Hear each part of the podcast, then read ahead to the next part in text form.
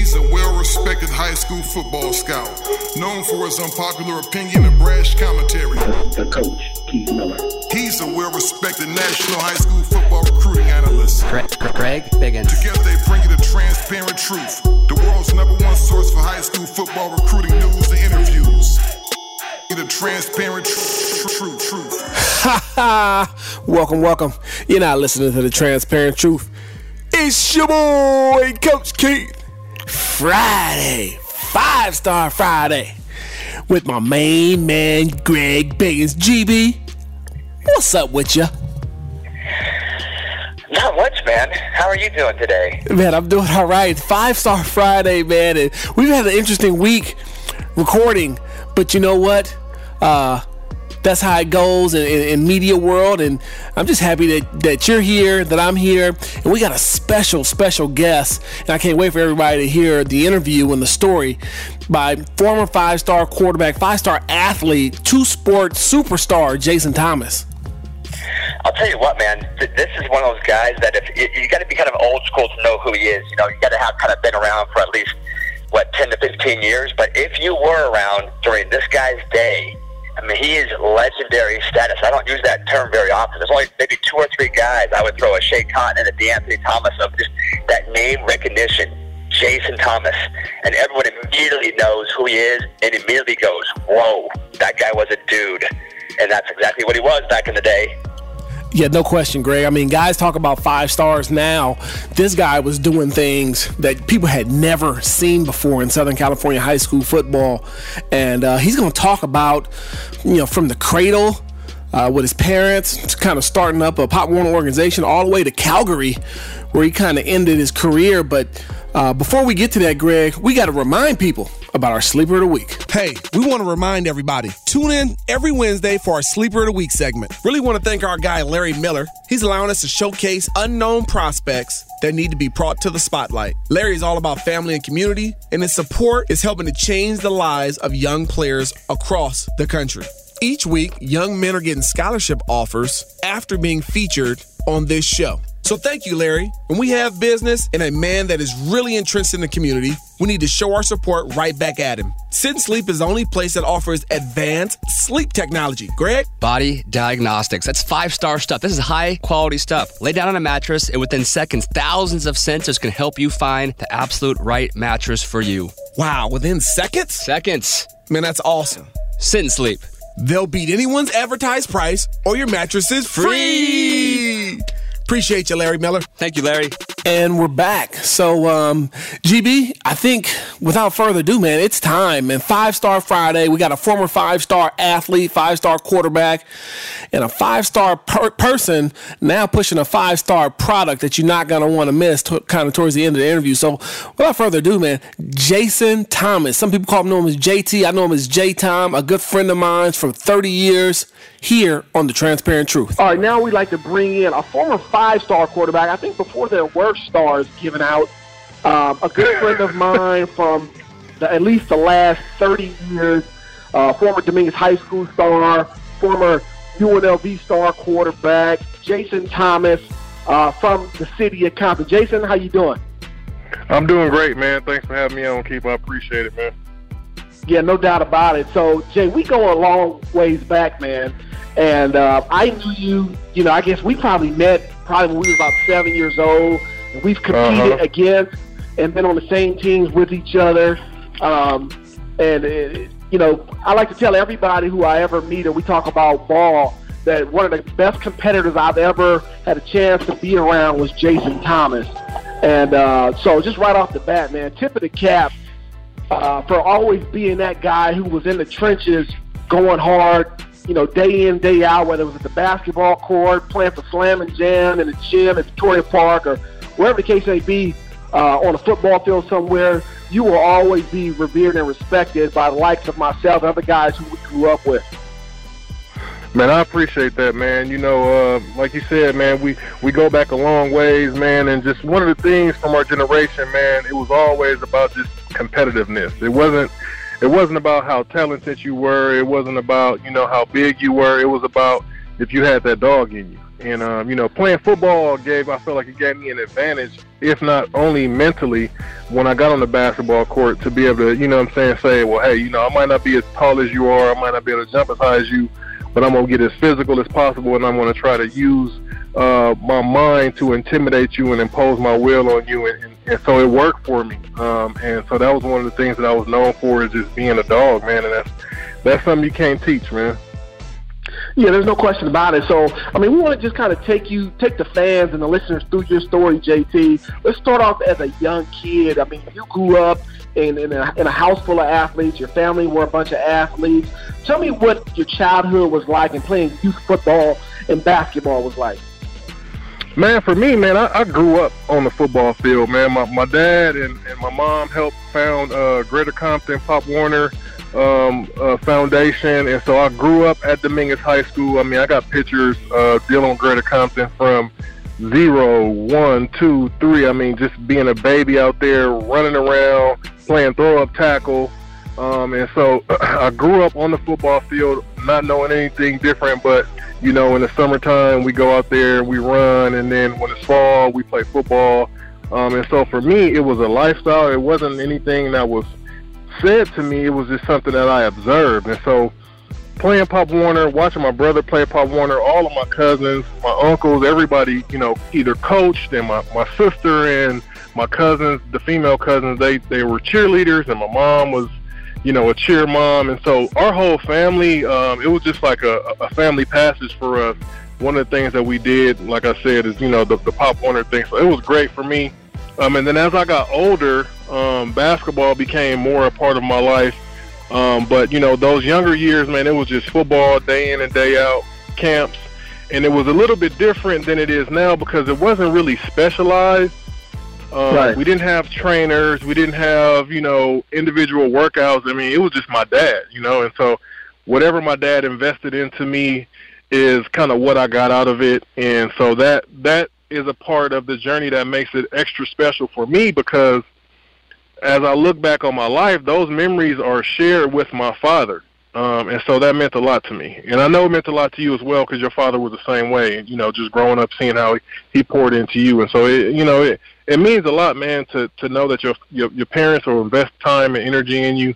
And now for me as a parent, looking back on it, man, I see how difficult and how great it was for them to do that, because when you got a job and you work a 9-to-5, and then you also spend a lot of time with your kids and their friends, and that's a huge investment. Yeah, there's no question about it. So right now we're in a climate where, you know, there's a lot of specialized training. I mean, kids are going to academies to go train and go to school at the same time in a day. Kids are, you know, 7-year-olds, 6-year-olds are training 5 days a week with these specialized to that type of situation. For me, you know, I look at it like this, man. As a parent, you have to beware of burnout for your child. So it's great now because they love it. They're involved in it. They don't know any better. They don't have any other options in terms of their personal life. So it's great. But we all reach a point where, you know, it's too much. And I would prefer for a person to reach that burnout level 10 years into their professional career rather than their senior year in college. So if you accelerate that process for them, now, you know, instead of them starting like how, you know, Chester Pitts, for example, right? We grew up, Chester couldn't play Pop Warner because he was too big. So he ended up going to a math and science school, and then he walked on at San Diego State. And so he didn't really play until he was in college. And then he played in college. His body was fresh. His mind was fresh. And then he played. He started for a few years. He went to the league, and then he played 10, 11 years straight without missing a game. His body was fresh. His mind was fresh. He wasn't burnt out.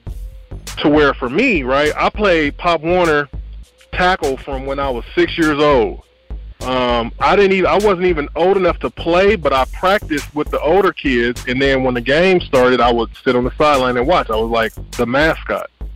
And then I played AAU basketball from high level. You know, we played slam and jam, but it wasn't really a high level. I didn't start doing that until I played with PTI, and I did that from 12 all the way through 18. And so by the time my senior year of college, I literally used to say, I just want to be normal.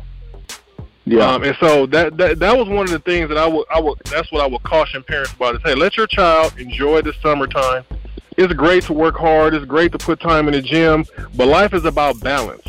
Most of those kids will not play professional sports. As tough as that is to hear, most of those kids will not.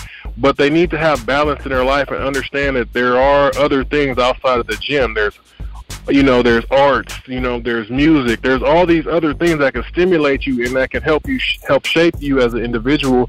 And you need to expose your children to all of those things, not just the grind in the gym.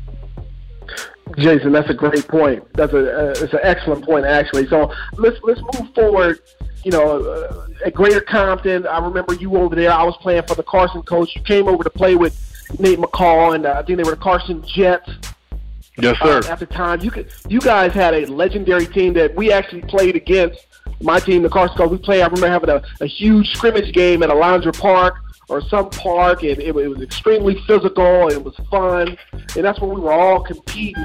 But talk a little bit about that Carson Jets team and the talent that was on that team, Jason, because I don't think our listeners know the type of heat that you guys were working with. Yeah, man. I mean, it was myself, Willie Hurst, Patrick McCall, who went to Michigan out of high school, and then he won a national championship with Michigan, and he ended up transferring to Oregon State, finishing there.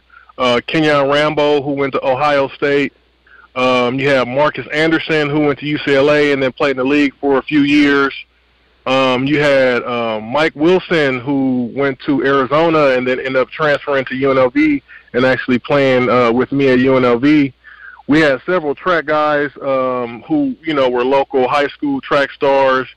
I mean, our team was deep. We never lost a game. It was one of those things where you didn't know that you were a part of something special until you were able to get a little bit older, and we looked around and we said, man, we got 6 guys on our Pop Warner team who have D1 scholarships and that are going to big time, what they call Power 5 conference schools. And so it was great.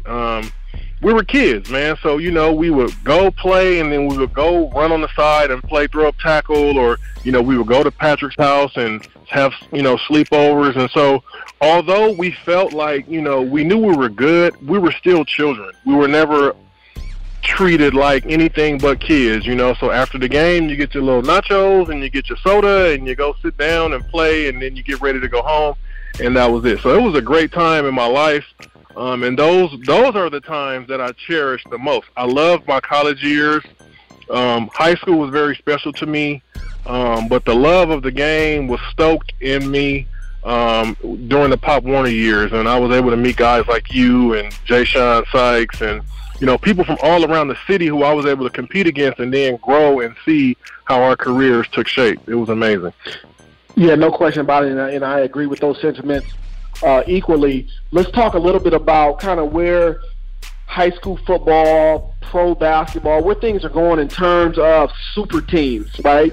How do you feel about the whole super? So now you have these high school teams or Pop Warner teams where they're recruiting all the best players to one team, and it's like, hey, let's go out and dominate everybody else, and let's play a national schedule, so on and so forth. What are your thoughts and feelings on these organizations or these teams, these schools developing these super teams? You know, I'm kind of conflicted, Keith, to be totally honest with you, because when I was at Dominguez, you know, we had several people transfer into Dominguez to come be a part of what we had got started. So when I was a freshman, you know, we went to the state finals and we lost at the state finals, but we made it. It was very competitive. And we knew coming back my sophomore year, you know, we had myself, we had Kenny Brunner, who was going to be a senior, and then we also had Tayshaun Prince, who was coming into his own. So we had a really good group of guys who were highly touted AAU guys. And so the feeling around the city was that we were the, you know, the number one team coming back the following year. Well, with that, you had people who wanted to be a part of that. And so I personally, I don't have a problem with super teams being developed if I'm the person that originated. Like, if I started on that team, I don't have a problem with people coming on to my team. What I have a problem with is being the person who would lead a team who is on the cusp you know, to maybe beating a team who was a little bit better than you, and then you going and joining those guys.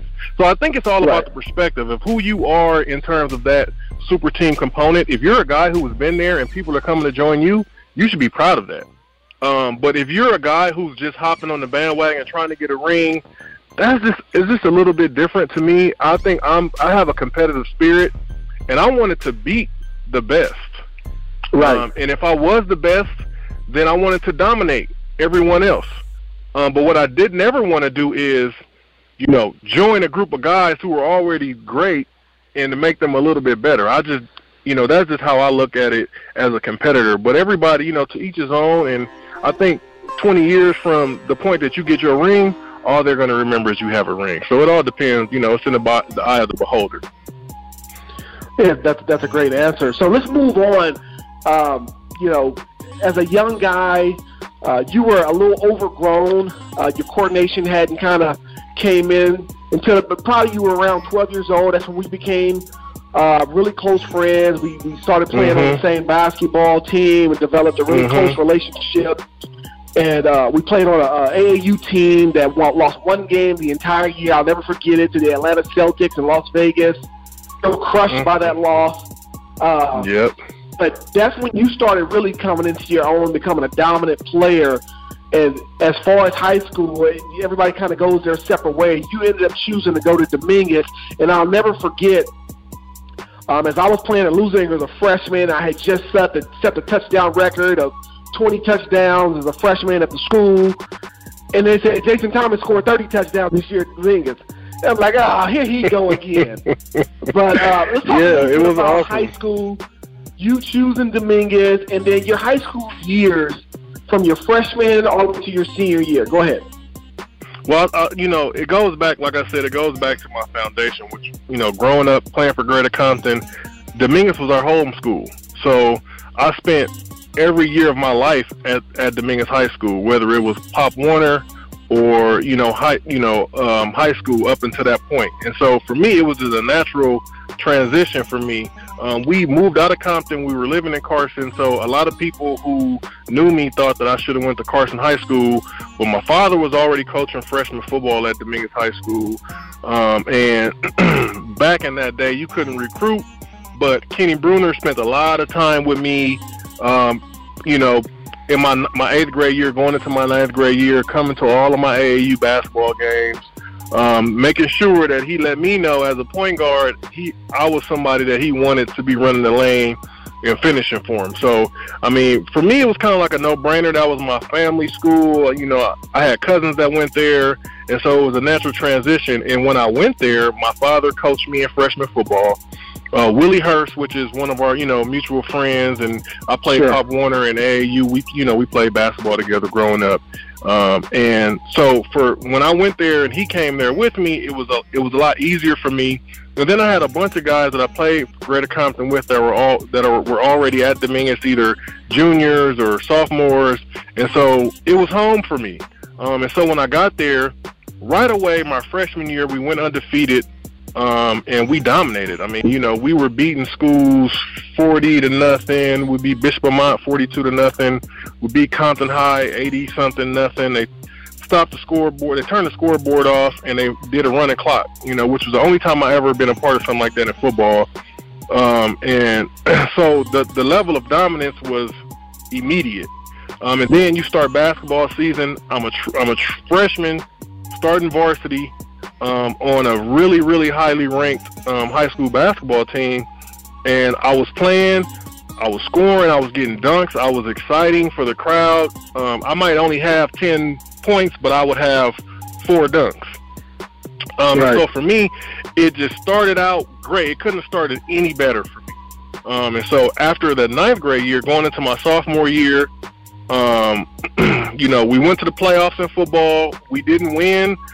We actually got beat pretty bad by Hart, and they beat us, I think it was, they beat us like 42-12 or something like that on our home field. I mean, they were a team full of seniors. They had Ted Iacenda, who was their running back, and I mean, they just crushed us. And it was one of those deals where they said, you know, not yet, young fella, not yet. And that was fine. And as we got through that process of growing you know, we turned into the bullies on the block. They were the bullies on the block yet, and we hadn't grown into that yet. But then my sophomore year in basketball, though, we were able to go and win a state championship. And that was the first time that my high school had won a state championship. And so for me, that was amazing. I mean, you know, just imagine you in Compton, you know, you're the best school in Compton. We really were obviously the best school in California. And we were able to, you know, have a parade in the city of Compton. The city rallied around us. I mean, it was an amazing experience. And so then you go to my junior year. We win it all in football. We just marched all the way through. We lost one game, and it was a game where I didn't play. We lost to Paramount. I didn't play because I ended up getting ejected. You know me, Keith. I was very competitive, and some people would call me a hothead at times. And so we were playing against Downey. They had a pass over the middle. I was playing safety, and I kind of got a little physical. I got ejected. I was suspended. So that was our only loss, but we beat Ayala in the CIF championship game. I was CIF player of the year. And then we go through in the basketball. We won the championship again, back-to-back state champions. I was the John Wooden Award winner in basketball.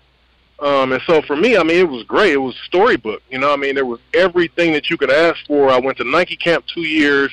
I was a blue-chip All-American in football. I mean, I had every accolade that you could ask for.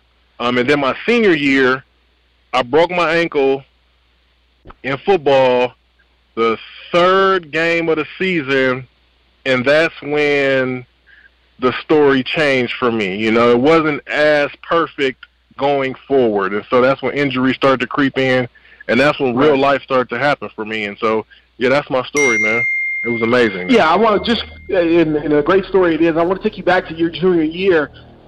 Your junior year, a couple things stand out to me because it was our junior year. We were in the same class, class of 98.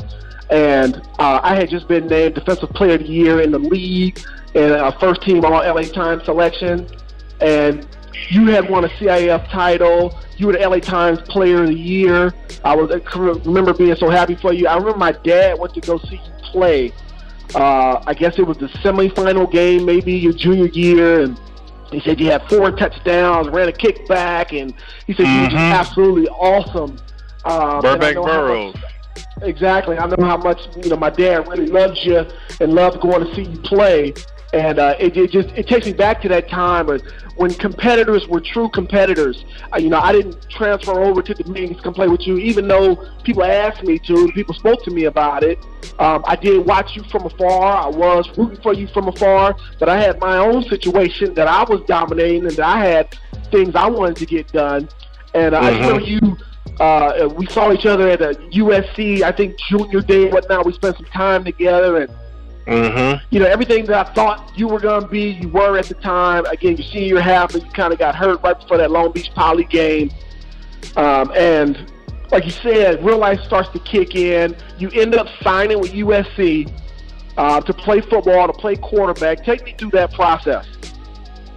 Well, actually, man, it's a crazy story. So I got injured against Antelope Valley. I broke my leg. I tore all the ligaments in my ankle, and I broke my fibula. That next morning, Coach Robinson called me from the meeting room. He had all the guys in there. You know, a lot of the SC guys at the time were local guys. So he had everybody on speakerphone, and everybody was just calling, just saying, "Hey, man, everything gonna be all right. You good? I'm just checking on you, making sure you know."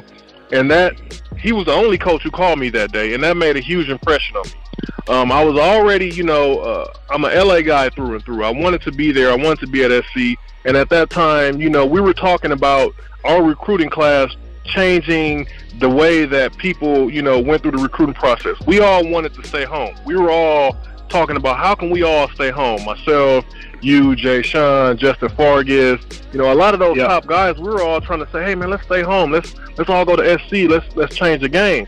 And so when Coach Rob called me that day, I actually committed that day, verbally committed on the phone, because it had such a big impression on me that at my worst time, my darkest hour as an athlete up to that point, he thought enough to call me and to say, hey, how you doing? I'm just checking on you. And he also told me, I don't care if you can never play football again. you'll have a scholarship at the University of Southern California. And that made an impact on my life, and that sealed my friendship with Coach Robinson to this day. I mean, Coach Robinson is 80s. I just saw him last May when I was in San Diego for Steve Clarkson's Dream Maker Camp. I was able to spend an evening with him and his wife, and he's still sharp. You know, he's still got his wit, and he still cares about me as an individual, not as an athlete, but as a man. And that is something that I will always cherish. So as I signed with SC, I knew that I had a long road ahead of me. I knew I probably wasn't going to play any more high school football. I ended up coming back in the playoffs, and I wasn't myself. We ended up losing in the playoffs, and then basketball season started. I tried to play early in the season. I played like 2 or 3 games, but I just wasn't right. And so I ended up not playing the rest of the basketball season. So I'm going through the recruiting process still. I'm still taking my visits because I felt like that's something that I earned the right to be able to experience. So I had an official visit to Nebraska. I took that. I had an official visit to Colorado. I took that visit. And then I also had 2 visits remaining, Florida State and Tennessee at the time. I didn't take those visits just because I was done. After I took my trip to Colorado and I took my trip to Nebraska, I knew that I was going to go to SC. And I actually, to be totally honest with you, I was scared to go to Tennessee or to Florida State and really fall in love with it because I wanted to be home so bad. I didn't want to have something pull me away. You know, I didn't want it to be so good that I end up leaving home, so I end up staying. Well, halfway through the recruiting process, Coach Rob gets fired. Him and Mike Garrett had this, you know, macho contest going on, and when you're the athletic director, you always got the final say. So he fired Coach Rob. Coach Rob goes away. They end up hiring Paul Hackett. Well, Paul Hackett didn't recruit me. Paul Hackett opened the recruiting process up, and he started recruiting Carson Palmer. Now, mind you, before they hired Paul Hackett, Carson was going to be going to Colorado to play for Rick Neuheisel, who was a coach in Colorado. And that it all worked for everybody, right? Carson was going to, even though I wasn't scared to compete, I really at that point didn't care who went where. Until Coach Rob got fired, then I felt like, oh, man, I'm not his guy. Went to SC my freshman year, and it was just a different world, man. College football is not high school football. They, you know, when they're recruiting you, you're the most important person in the world to them.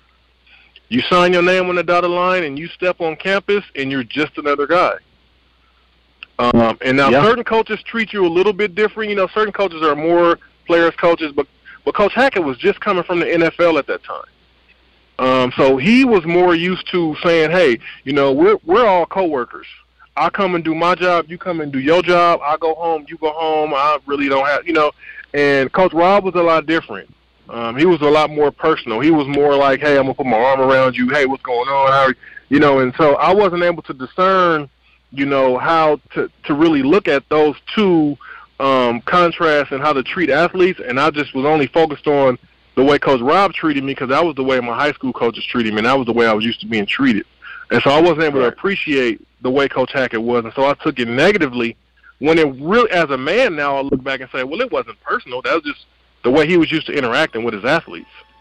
Right. And so that set my course to me saying, well, you know what? I'm not one in here. I'm just another guy. And then on top of that, Carson played. Our first game, I know we played against Purdue in the Kickoff Classic, and Drew Brees was, I think he was a senior or sophomore. Not senior or junior. And Mike Van Rapphorst was our starter. So Mike played. He started. And then they kind of brought John Fox in and out. And then they put Carson in. And when Carson stepped on the field, I mean, you know, he's from Orange County, Santa Margarita. You know, a lot of the student base is from that area. So when he stepped on the field, it was love. They loved him. They screamed his name. And I looked around and I said, that's different, you know? Right. Well, he started playing and it took over, and the rest is history. You know, Carson had a great career at SC. He was a great player, but more importantly, man, Carson is a great man. Like, he has great qualities as an individual. He has a great moral character. He was very supportive of me the whole time I was there. I mean, it was not like we were competitive, but he wished the best for me as I did for him. And after the end of our freshman year, I knew it was time for me to go. And especially in spring ball, they had me catching punts. And I looked around, and I was the only quarterback catching punts. I knew that it was my time. Yeah. So you make the transition, you transfer to UNLV, you have to sit out a year. But once you get on the field, you're back, and as I was watching from afar, you're back to the old Jay Tom. You're right. Back to running, you're throwing. You lead UNLV to their first bowl win in probably 100 years. Yep. Tell us about that year, that big year you had at UNLV. Oh, it was great, man. I mean, I put a lot of hard work in, you know. And when you work hard, if all the stars align, you reap the benefits of it tenfold. And so I spent a lot of time in that off season, a lot of time working out, a lot of time running scout team. And so when it was time for me to hit the field, man, I was chomping at the bit. And as a quarterback, one of the most important qualities you can have as a quarterback, besides accuracy and field awareness, is just confidence. Just the belief that I don't care what is going to happen, we're going to get these 3 yards if it's 3rd and 3, or we're going to get this, 2 yards if it's 4th and 2. And there was nothing in my mind that made me think that we couldn't accomplish whatever goal that was set in front of us. So I brought that into our huddle. I brought that into our locker room, and everybody just bought in. Now, you got to remember, the year that I decided to transfer to UNLV, they were 0-11. Right. Coach Rob came, and I think they were like 2-10 or 3-9 or something like that. And so I come in, I'm super cocky, I'm confident. I'm like, man, I don't know nothing but championships. We about to, and so everybody just kind of gravitated to me. We had a great year. We ended up going to a bowl game. We play Arkansas in a bowl game. They're this big, bad SEC team. And we just pretty much we dominated them. It started out kind of slow, but we beat them probably like 31-14 or something like that. And it was just a great experience. Las Vegas was on fire. They loved us. They supported us. And it was just a great it's nothing like being the man in Las Vegas, man. I mean, that's something that I will always cherish and always remember, those experiences and those times. Yeah, no question about it. I remember being in school and playing ball at the same time and watching that game against Arkansas, and you were the Jay Tom of old. I mean, you were running, you were throwing, you were leading. And for anybody that's ever willing to listen to me talk about the guys I used to play with or against, you're probably one of the first guys to come up. I always say Jason Thomas was Tim Tebow before Tim Tebow. And people don't understand. Mm-hmm. I mean, you weren't a Jesus freak in that way, but your competitive fire was like unmatched from the people that I knew and the guys that I went with. Your talent was big time, but you had an inner drive. You had a drive to not lose. And when we either played with each other or played against each other, it always stood out. I know I always tried to match it, and we fed off of that. We built winning teams, and your winning just continued. When you got to UNLV, I was so happy and excited for you and your family. I know Mel Kiper kind of predicts you to be a top, a first-round draft pick in a year or so. He goes out on a limb and makes that prediction. Mm-hmm. Then something happens in the off-season that year. Talk to us about that. Well, I mean, you're at UNLV, and, the program doesn't have all the resources, and you might not have all the walk-ons and all the scholarship guys that maybe another big-time program has. And so we go through spring ball, and we only have 2 quarterbacks, right? So, just to run a functional practice, you got to have at least 4 quarterbacks. You got to have guys doing scout team. You got to have guys throwing to their backs over here. You got to have guys throwing. And so we only had 2 quarterbacks, myself and the backup, and so I was throwing a lot. I mean, I was throwing a lot more than you should for a spring session. And in that time, and also I'll take responsibility too, because I did not value my body the way I should have.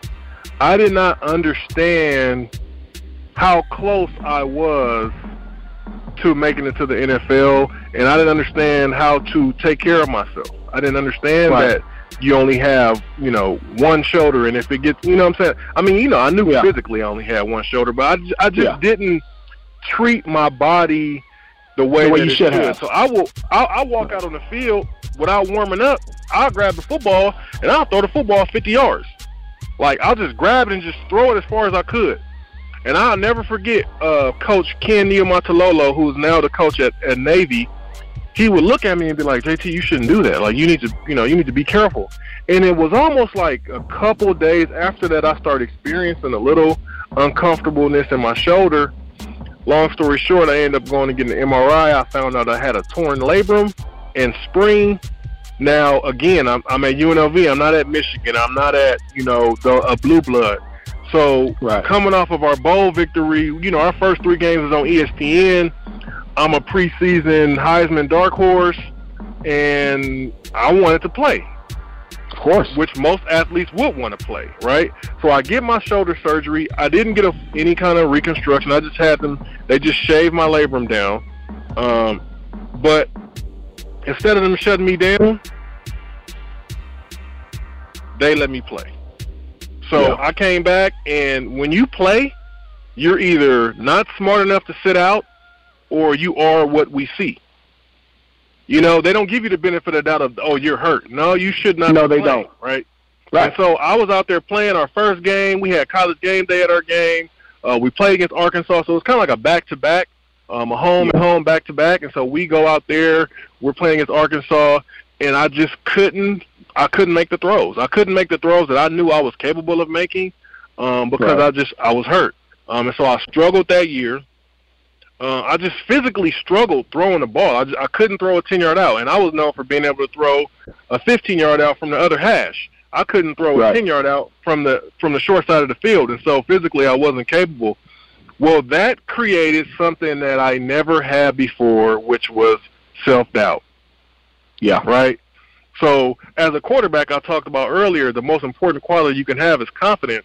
And so once that self-doubt crept in, and I physically wasn't able to perform, that's when, for me, I think that's when my career started to turn and not be as successful as it had been in the past, just because I was doubting myself.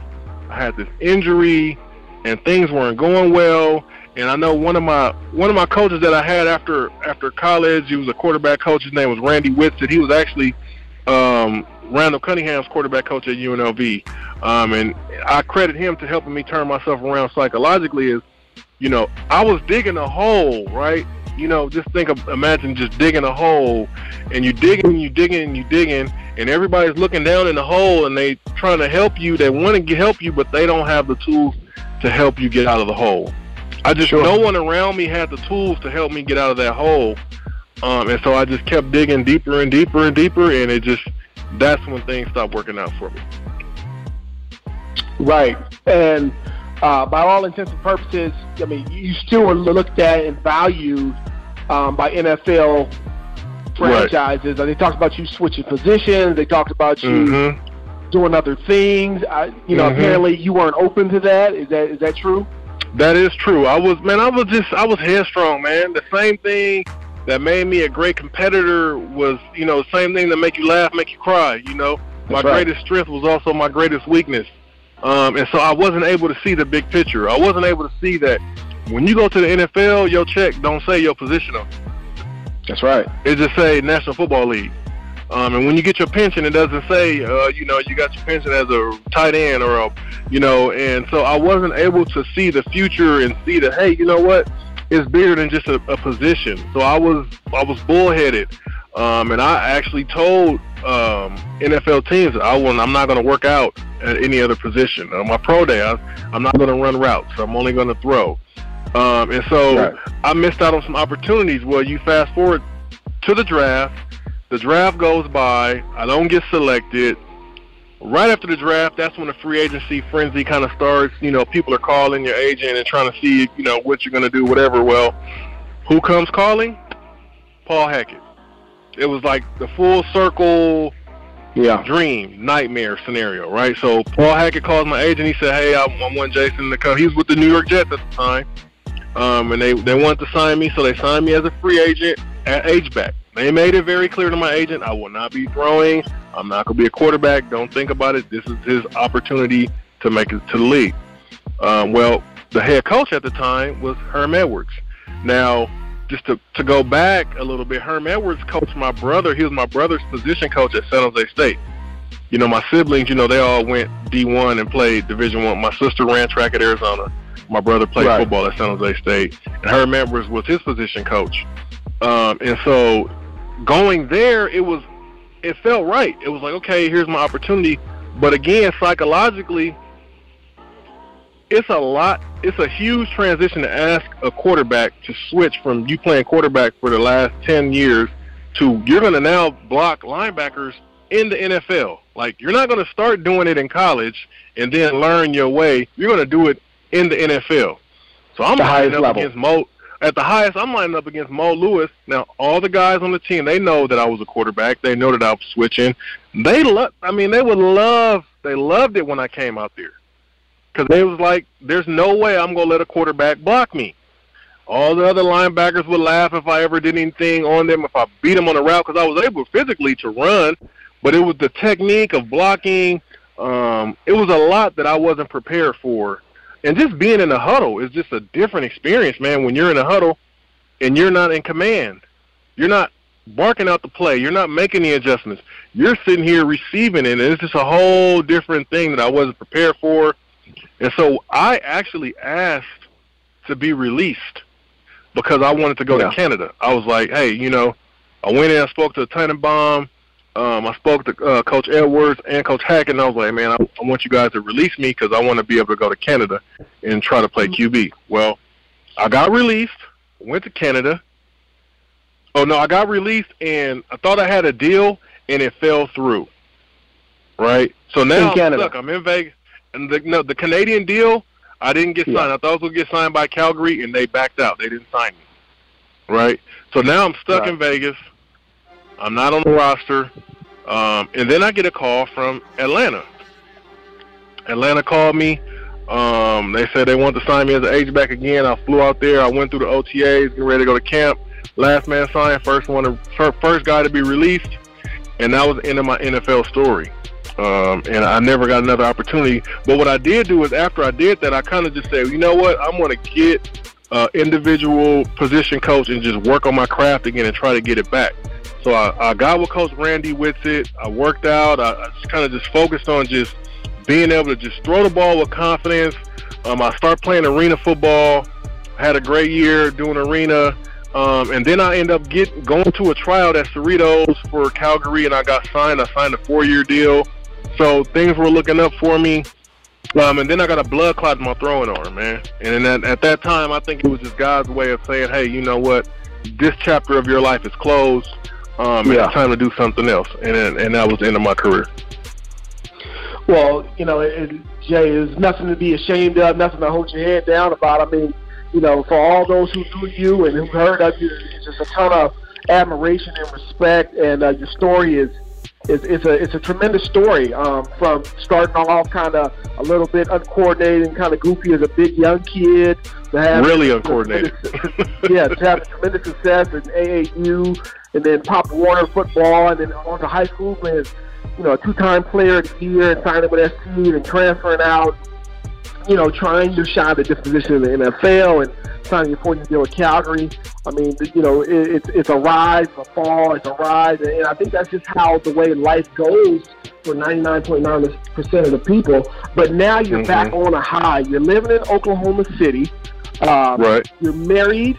You've got children, and you've developed a product that you want to share with our listeners. Why don't you talk to us about Resistance 360?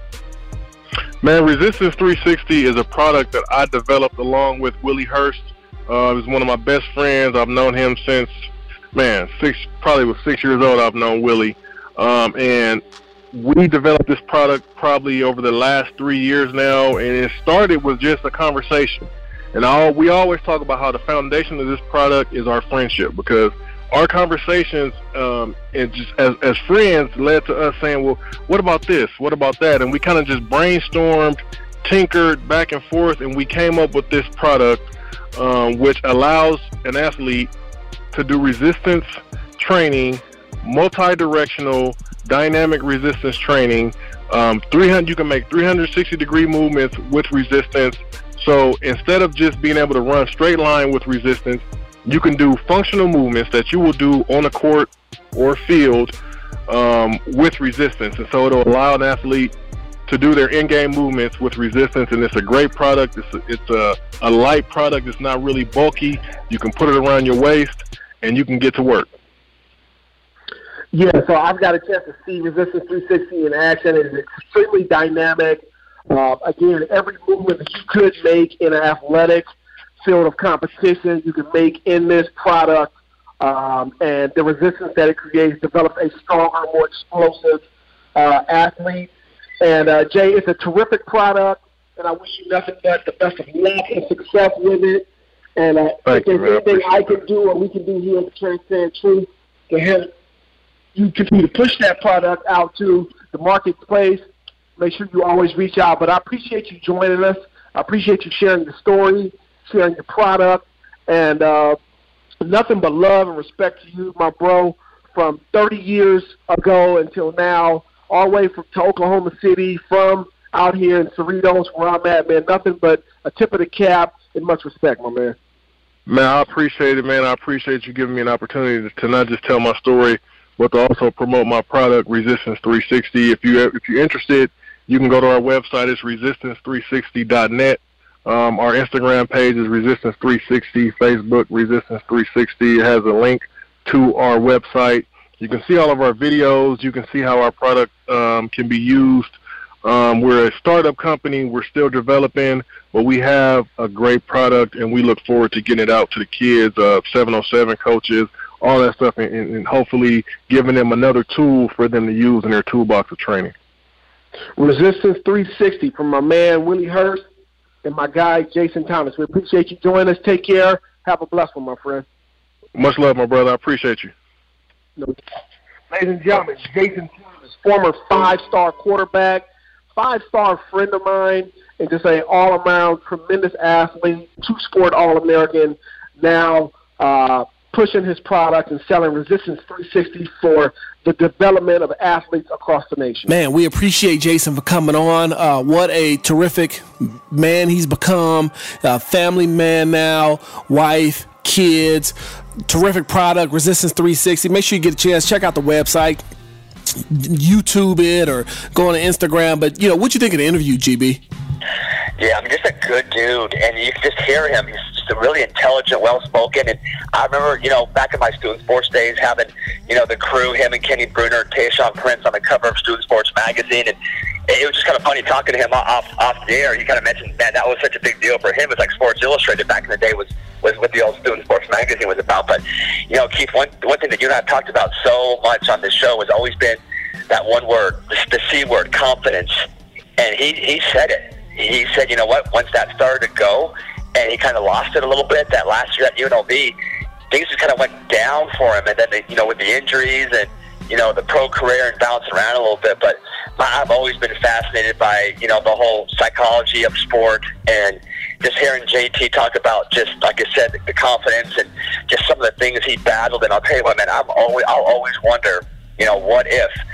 You know, he mentioned that tight end trying to move to another position in the pros. I always say, you know, what if at USC, when he was just a freshman, if he tried to move to tight end, outside linebacker, even safety because he could run, what if he went and played, you know, one of those positions? Dude, I wouldn't be surprised if he's still playing in the NFL today, or at least had a 10-year NFL career, because he was a freak athletically, 6'4" and 210 with a man-child body as an 8th grader, like you mentioned before.